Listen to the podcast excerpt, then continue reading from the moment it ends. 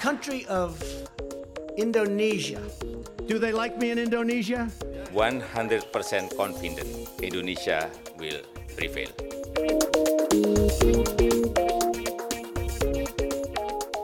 Hello and welcome to Talking Indonesia. My name is Jemma Purdey. We are bringing you this episode early this week in response to the current escalation in the pandemic crisis in Indonesia, especially in Java. Last week, 16 months after announcing its first case of COVID 19, Indonesia passed the ominous milestone of 2 million officially recorded cases, and daily case numbers are currently surging. Local government officials in parts of Java are moving to declare red zones and limit movement in their regions, and hospitals are reaching, if not already exceeding, capacity. What are the causes of this recent spike in COVID numbers? What does it tell us about the way the government has handled the crisis over the past 16 months? How dire will the situation become? And can the vaccination rollout help to mitigate its impacts? To answer these questions, I'm joined by epidemiologist Dicky Budiman from Griffith University. Hello, Dicky. Thank you so much for joining us on Talking Indonesia. Hi, Jemma. Uh, nice to meet you. And thank you for having me for this conversation. Oh, well, you're very welcome. And this is an important and timely conversation. So thanks again for being here. Now, Dicky, Indonesia's just passed quite an inauspicious milestone in the pandemic, recording 2 million cases of COVID. Can you give us a brief update on the current situation there? Yeah, of one thing that for sure our real number is higher than uh, what the government already uh, detect and report. And it's probably uh, around maybe at least three times from the current reporting number. Some of the epidemiologists in Indonesian university also report like maybe five times of this current uh, number. So it means that our situation much worse than what government report currently. And the situation on the field also represent our prediction, especially in Java Island. Many hospital already passed their threshold of the capacity for their beds and also the number of the case in household also in community is increasing even we can see also the high number reported in children so as we know also children everywhere in similar proportion case which is around 1 to 3% of total COVID case. And it means if, let's say today, this morning, I got the reported from Karawang around 300 something children got infected by COVID-19. It's mean in this area itself, they have a much more case for the adult population because it will also represent more than 90% from that 300 cases. That's the real situation. And the number of health workers who also get infected by COVID-19 is increasing. And that's happened until the community health center level because this community health center is just directly contact with the community, it means the number of cases in community is increasing and also in the same time, we decreasing our healthcare number who can treat the people.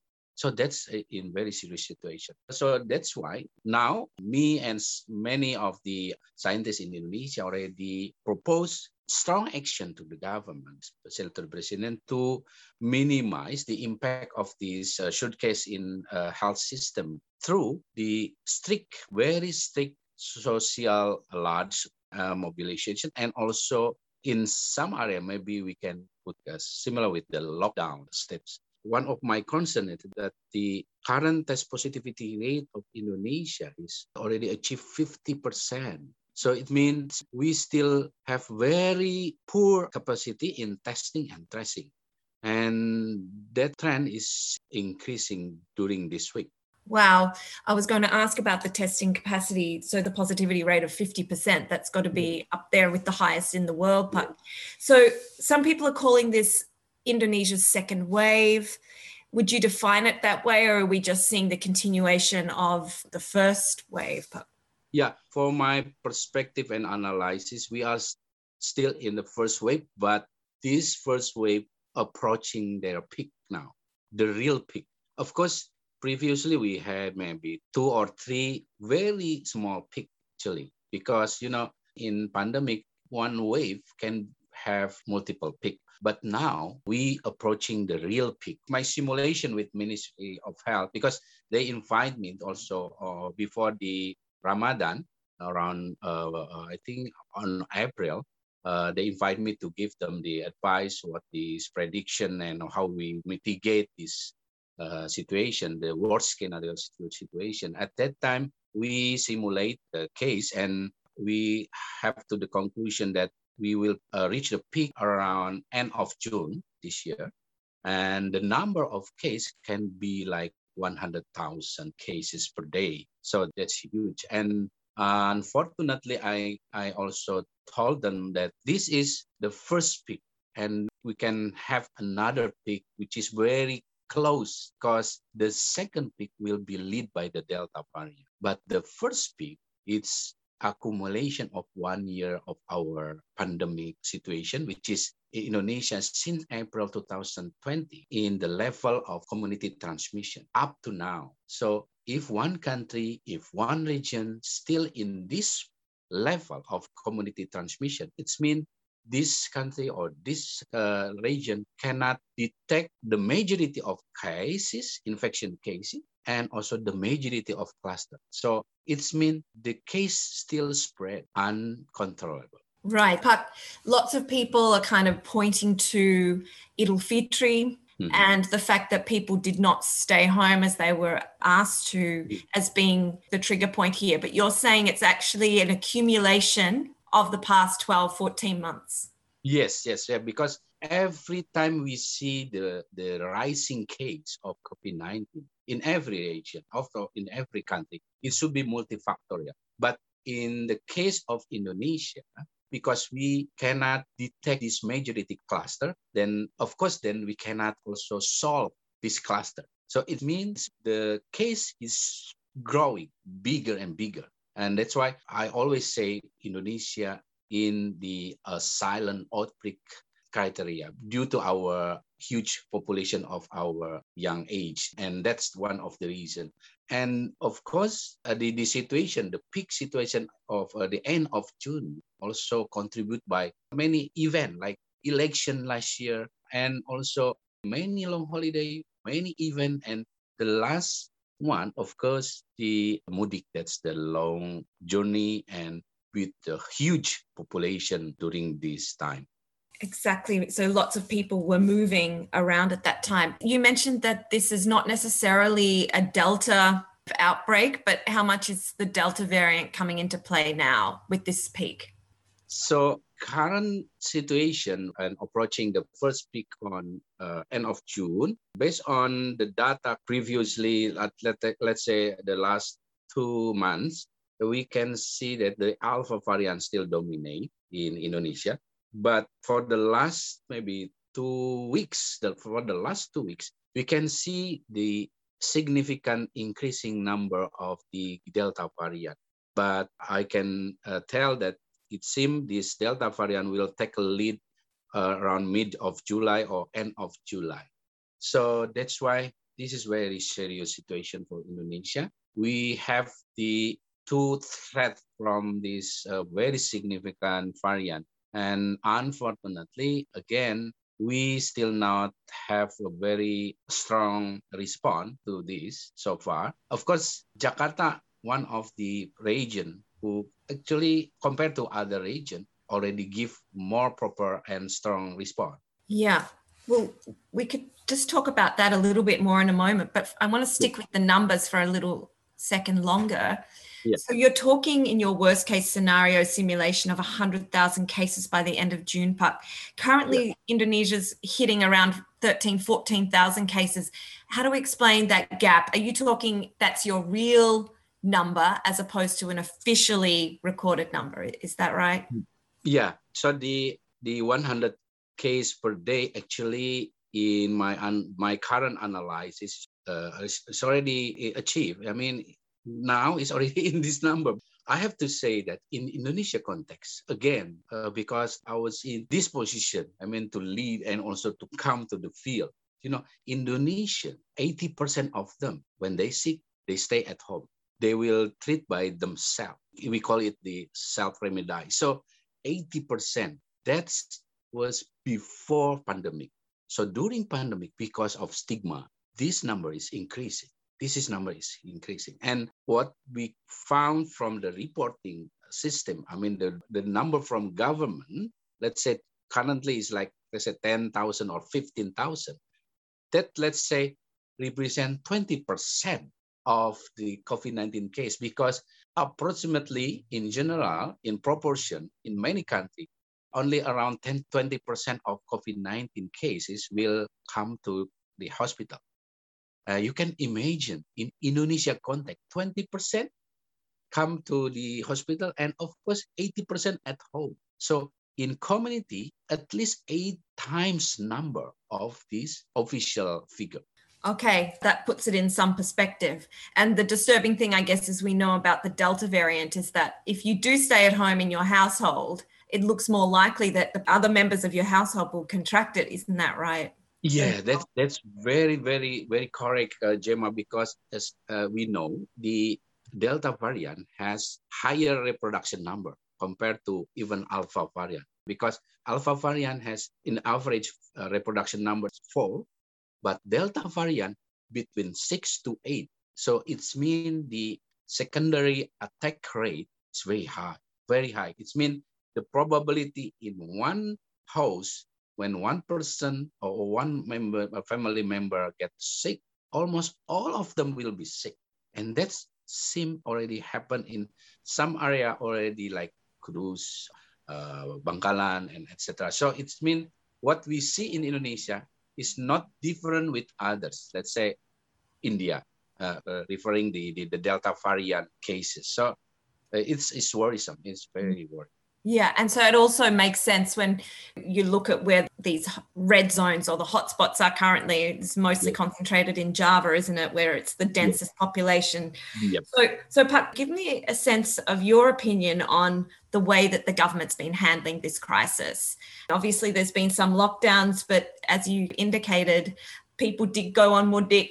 There has been mobility, and yeah, they have declared these red zones. But what does that mean? Yeah. So after one year of our pandemic situation in Indonesia, of course, there is some progress from the government. Before I note my critical point, one of the progress that very significant is vaccination program.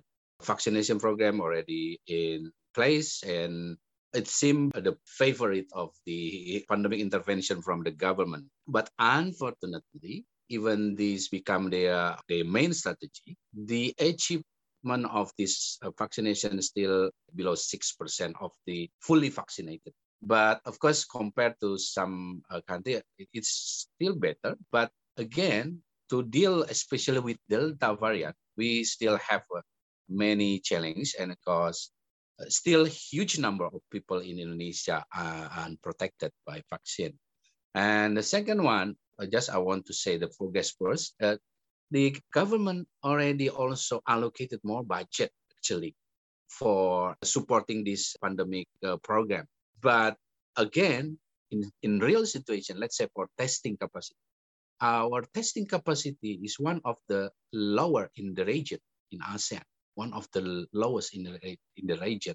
And as I mentioned also, even during this crisis, the average of the testing is still below of like below of 70,000 a day. And of course, this is not proper enough because during this crisis, we have to also increasing our testing capacity. And the allocation for this testing program is huge and only less than 5% of budget already used for this testing. So the problem will be of course, I think it's about the how this uh, budget allocation distribute, or maybe there's a problem with the district capacity because the government already allocates. So again, my analysis for after one year, more than one year of the Indonesian pandemic program, the management is one of our challenge, the big challenge, the management. Because I should say, and I always say that during my working experience, like 23 years uh, dealing with the uh, pandemic epidemic, this is the first time in Indonesia, the one who lead the pandemic program is not Ministry of Health. This is the first time in Indonesia history. So there is many committee, many task force, and I think that's one of the reason why this management become one of the problem itself. And the second one is about focusing of government in dealing with the pandemic. Since the beginning, it seemed the governments always take care about economic aspect and health aspect. So this is also makes you know our resources is like split and that's why we cannot focus on one and that's why the problem is like snowballing phenomenon. It's become bigger and bigger and bigger in two aspects, health and non-health. So now it's already happened. So when the government want to deal with the current situation, the problem is already bigger than last year. And that's why when we talk about, let's say, PSBB or lockdown, is of course then much, much uh, challenging for the government these are issues that we're all grappling with worldwide this you know the economic damage the public health damage yeah so i mean a lot of that you know you can be sympathetic to but i guess getting back to you know what what you do and and the advice that you've given. But I, I, want to talk a little bit about how that's been received by government. There was a recent paper published out of the Eijkman Institute, for example, which pointed to a gross underreporting, as you've already indicated, of not only COVID cases, but also of COVID related deaths. So I know you've done your own work in this respect. Tell us a little bit about, about how this has impacted on the kinds of advice that government then pass on and the rulings that they make around public health. Yeah, the research telling us that the problem in Indonesia is higher than the government uh, figure now, and the scientific community, and which is uh, I'm one of the member of the scientific community. Actually, regularly we also give this advice to the government. I can say, let's say, maybe three times I was invited by the government uh, with the senior minister Luhut Panjaitan, also with another coordinating ministry, and also with even I have one opportunity also to meet the vice president and also with the, of course, minister of health, of course.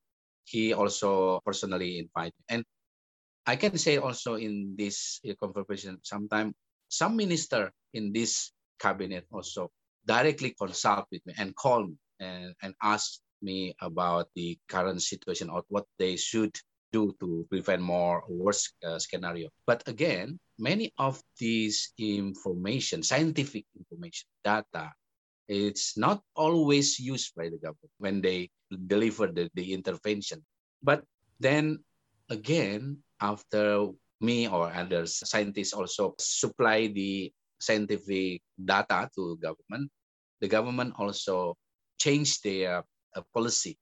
But this in front of community is not a good one. Because why?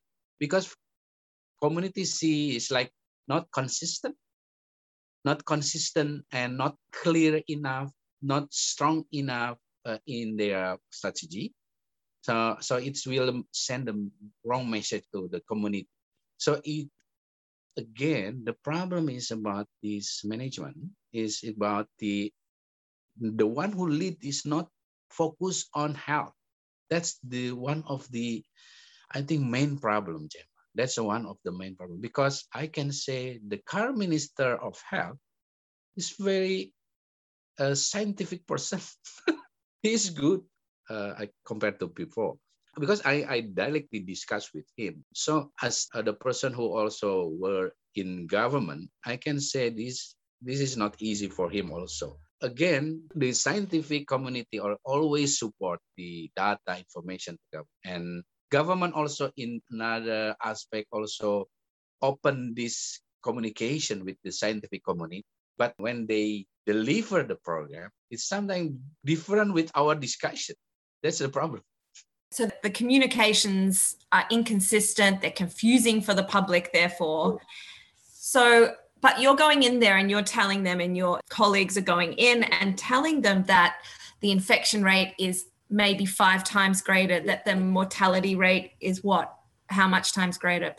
The mortality rate is like maybe three times of our, our current figure now. So this is I always told to the senior officer in government that the mortality rate, even one death case, is very serious because during outbreak, uh, one death, it's mean we call it or to call it in Indonesia we call it kebobolan. You know, it's like when you try to prevent something come into your home, but then suddenly you find is someone there. So it's mean there is something weak in your prevention program. I always say, say also that the mortality is the late indicator. So it's mean it's too late. Too late, and the systems have failed, is what you're saying. Yeah, yeah the, there's the testing, tracing system, and then the hospitalization system. Yeah, been overwhelmed and is failing. Yeah. On the hospitalization at the moment, what are you hearing about capacities in different cities in Java, for example? So um, I'm I'm in in uh, uh, advisor for Lapor COVID also one of the civil society movement in Indonesia. I'm one of their advisors since the beginning of pandemic because again my experience from many outbreak, epidemic and pandemic, especially HIV pandemic, give me a very important lesson that, that the community movement, community role is very important. That's why since the beginning I'm involved with this. And Lapor COVID or always open this communication with many, not only hospital, but also health community center. And the current situation, not only in community health center or health facility, but at household, we found also the cases is rising. And they cannot also have access to the test because the current health workers also busy with two things. First, vaccination, because the government also have a target to achieve 1 million per day. So that at the local level, the community healthcare workers are administering the vaccination? Yes, yes. And also, of course, the majority of healthcare workers will be focused on that vaccination because this is the, the main target or the main program of the government. And the second one, the increasing case of the COVID-19 also make them, the rest of them busy with to take care and to transport the patient from home to hospital. And the sad things and also some of them of the healthcare workers also get infected. So they have to be uh, isolated and quarantine. uh, the situation in hospital is already, I think the majority hospital in Java Island, based on the current uh, or the latest situation, is already uh, past the borderline of their capacity uh, by the WHO, which is already higher than 60%. And this, I have to mention, this situation is different with last year because many hospitals in Java already increasing their capacity. So it's mean the number is higher, higher and higher. And in and I also mentioned, okay, the government always okay. You need more bed, they will send bed. You need more uh, device, they will send device. But the human resource is still uh, uh not really improved. So this is uh, one of the problem right so but i mean heaven forbid that we you know we talk about what happened in india last month the hospitals overwhelmed no oxygen etc yeah. do you think indonesia's better prepared than india was? I mean they had dismantled their their temporary hospitals but but you're saying indonesia's capacity has grown? No yeah. Uh, compared to last year of course we grow uh, even compared to the uh, before pandemic. But again, it's, it's still not enough compared to our population because especially when the case is rising in community, how many you uh, the government adding this capacity in terms of infrastructure still will not enough compared to our population? Because again we we still not uh, facing the worst scenario because 80% again still in community in household. So when they become more serious condition because of delta variant because delta variant usually tend to give more serious uh, symptom. So i think that's that's what we can say the worst scenario come. And and because then the chaos will happen in not only in hospital but on community because then everyone will need this uh, health assistant especially oxygen. Now is already uh, in Yogyakarta the oxygen is already run out in Yogyakarta current situation I got the report from the field so it's mean even not in worst scenario yet we already face this level. I mean, the uh, the availability of very important support like oxygen, ventilator, uh, the ICU room is already limited. Uh, you would know Windu Purnomo from Airlangga. He he's made this prediction that Indonesia could be facing a huge India-like problem. Is that what you're describing? Yes, yes, I agree with him. And uh, we also had the discussion, I think, last week with Windu, with uh, also I many epidemiologists that was there. And again, this is facilitated by the government, facilitated by the government. At that time, everyone also raised their concern, their analysis. And again, uh, I told them that, of course, it seemed that we will not exactly the same with India but similar. Similar is we can say the little India can happen in Java. The little India. So it's mean that's very serious prediction because then uh, why I raise this also issue because then we have to mitigate from now on. We have to mitigate from now on. Uh, and I told them that only three strategy uh, has been proved effective to deal with the Delta variant. First, of course, we have to improve our and strengthening our detection program, which is testing, tracing, and isolate. That's the first one. The second one, we have to strengthening also our vaccination program from 18 years old until the uh, elderly. And the third one, this is more important, it's about the, for situation, let's say the, this health system already collapsed, we have to uh, uh, to do the lockdown, the PSBB. So, so I know the government is not easy to, to do this one because the cost is very high for economic and also social factor. But I told them uh, we have to prepare this as the emergency option. At the moment, some local areas are having kind of a soft lockdown, aren't they? Yes. In these so called red zones, mostly in Java. Yes. But you would imagine that given that there was a national lockdown imposed back you know over 12 months ago and the and yeah. the situation wasn't as dire as what you're predicting currently yeah. so there's yeah. good grounds for a national lockdown yeah yeah so again my latest discussion was last night about this option about the lockdown the concern of government is about the financial support for the district because there is a big disparity among the district in financial uh, capacity. Uh, and of course, the, this is one of the main problem for when the, the government will do the lockdown. When they asked me, is any other uh, solution? I told them, okay, if we cannot do this strict lockdown, let's say do the, let you say, a soft lockdown, which is restriction restriction. But then again, we have to find the case at home from Papua until Aceh. They have to do the program, we call it home visiting program.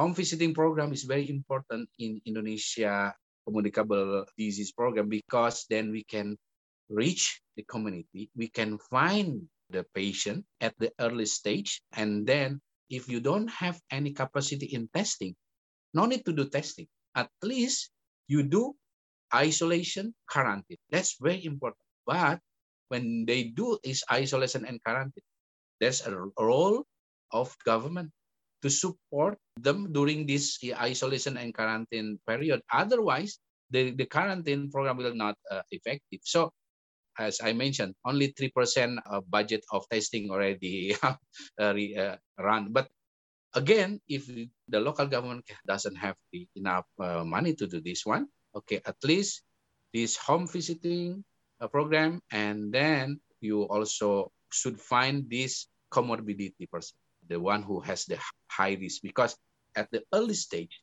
we can treat them and it will prevent more burden to the health system. Yeah. And that's very important.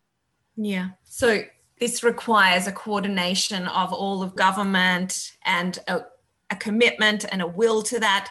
But as we've kind of seen over the last 14 months, it's very patchy that some local governments are more proactive than others. And yeah, there's political issues that come into play here as well. So yeah. at the end of the day, would you agree that leadership is so important here? Yeah. Yeah, that's one of my point also during this pandemic. The leadership is important. And when we say leadership, is not only about the president, it's also about uh, the leadership at the community level. And I should say also to you, Jemma, what I say, the many program, many proposal in our conversation today, I already state this, proposed this one years ago.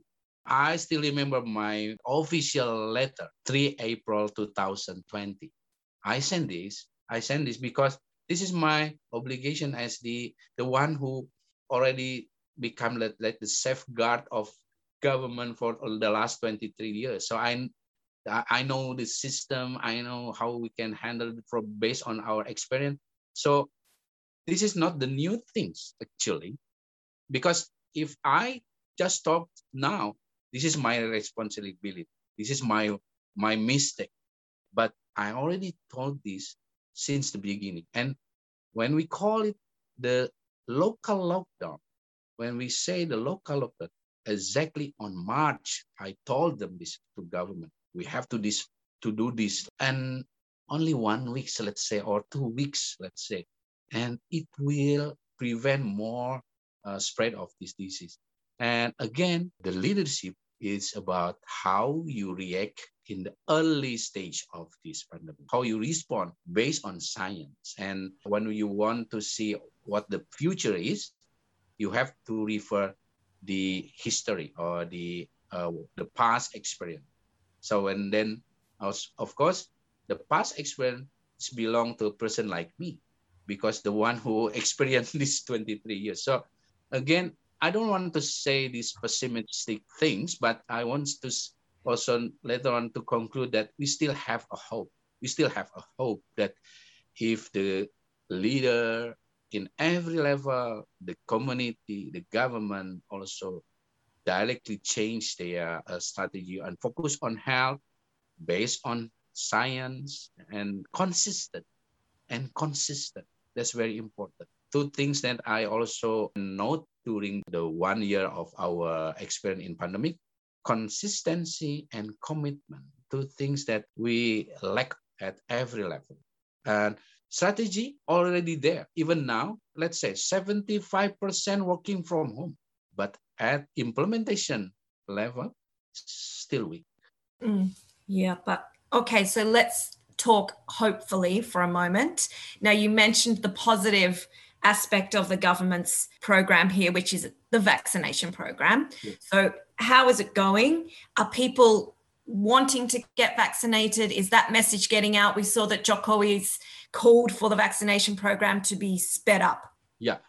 The vaccination progress now is good now because the latest vaccination rate is almost 700,000 per day.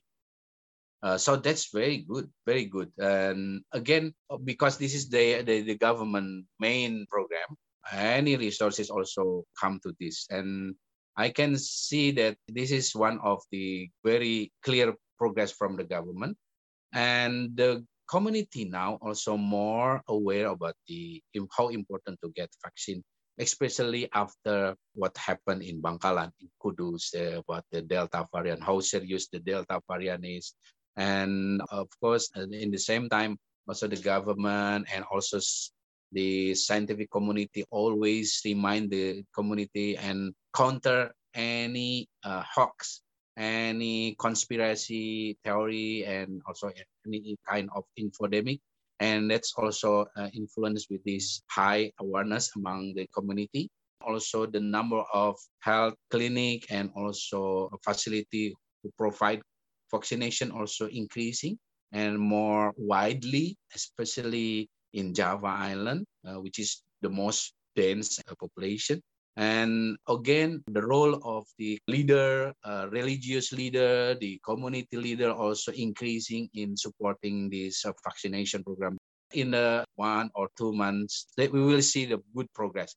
But again, in another aspect, we see more health workers will be focused on vaccination. And I'm worried about the other aspect of health program. If we just tend to focus only on vaccination, and we also lack intervention in testing testing, so that's a dangerous because we cannot compete with the virus itself when the spread because virus spread faster compared to the vaccination. What about supply of the vaccine? Does that look good? Yeah, so far because uh, Indonesia has this strong collaboration with China for Sinovac vaccine. And we have Bio Farma who produce the vaccine as needed. So that's the good thing. And also the Sinovac also still seem quite effective in preventing also the new variant. Of course, this also raised the concern. That's why I told the government that we have to do this study to also support this by evidence base about how effective Sinovac against the new variant in the real world. And I hope the government is now doing it. Absolutely. Okay, final question for you, Pak. As you know, Bali is crying out for international tourists to return and any tourists to return. And it's proposed that they will open to international travel in July. So at the time that you've predicted this huge peak, mm. Bali is still on track to open for international travel. Well, they're opening up in these so called green zones, vaccination green zones. Will that work? Mm, no, of course, it will not work uh, since the beginning of this program, I already talked to the minister because uh, we had also discussed it. It will not work because there's no such safe zone during this pandemic. No, there is no such a safe country or region because even vaccination will not protect you 100%. And also, when we open one zone, people will come and out and it's mean there is a big possibility they will bring the virus with them. So of course, this is not realistic program. And I also criticized the working from Bali program since the beginning. And now my prediction is happened. You know, the last two days, the government of Bali already sees the very significant increase of case in Bali. This person who work from Bali also spread this virus in their community, in their office. So this is already happened. So again, before the government deliver or the government uh, run this program, they have to yeah talk with the scientists. And for me, I'm not only scientist, I'm the practitioner. Uh, and that's why uh, when I talk with my friend, my colleagues in Ministry of Health, they who know me well, they will say, okay, we have to follow this this recommendation. But again, this not under Ministry of Health. Again, this is the complicated situation in Indonesia. I already say this many times. Let the Ministry of Health itself lead this pandemic uh, as commander of this task force because the Ministry of Health, the one who has skill, experience, infrastructure, and also resources and also, it is important during every pandemic, every uh, outbreak that we respond with our health system because the, our health system got experience, lesson learned. And of course, this is not the last pandemic. We will face another threat in the future. So how come we also improve our health system if we don't use this system? And that's come from my lesson learned Yeah. Yeah, there's definitely the expertise in Indonesia, as you are an example of that, and there are so many more. But the key thing that I'm hearing from you is that it needs to be listened to and implemented. This may be the moment, but it's terrible that it's come to this. We hope that your dire predictions don't come yeah. to fruition. I hope so. Yeah. So on that note, I will say thank you so much, Pak, for joining us, and um, hope to speak to you again on a more happy note sometime. Yeah, yeah, I hope so. I hope so, and I believe so. At least next year. That was Dicky Budiman, a medical doctor, epidemiologist, and global health expert with over 23 years' experience in health policy, diplomacy, and global health security, with a focus on pandemics and epidemics, including SARS and HIV. Dicky has worked in Indonesia's Ministry of Health on communicable disease control and also chaired the ASEAN Task Force on Health and HIV/AIDS. He has served in a range of national and international organisations related to public health. He is currently undertaking his PhD at Griffith University, researching global health security, risk communication, and the COVID 19 pandemic. Talking Indonesia will return on the 15th of July, hosted by Dave McRae. Remember, you can find the entire Talking Indonesia podcast archive at the Indonesia at Melbourne blog. Subscribe via iTunes so you'll never miss an episode, or find us via your favourite podcasting app. Until next time, this has been the Talking Indonesia podcast. Thanks for listening, and bye for now. Thank you.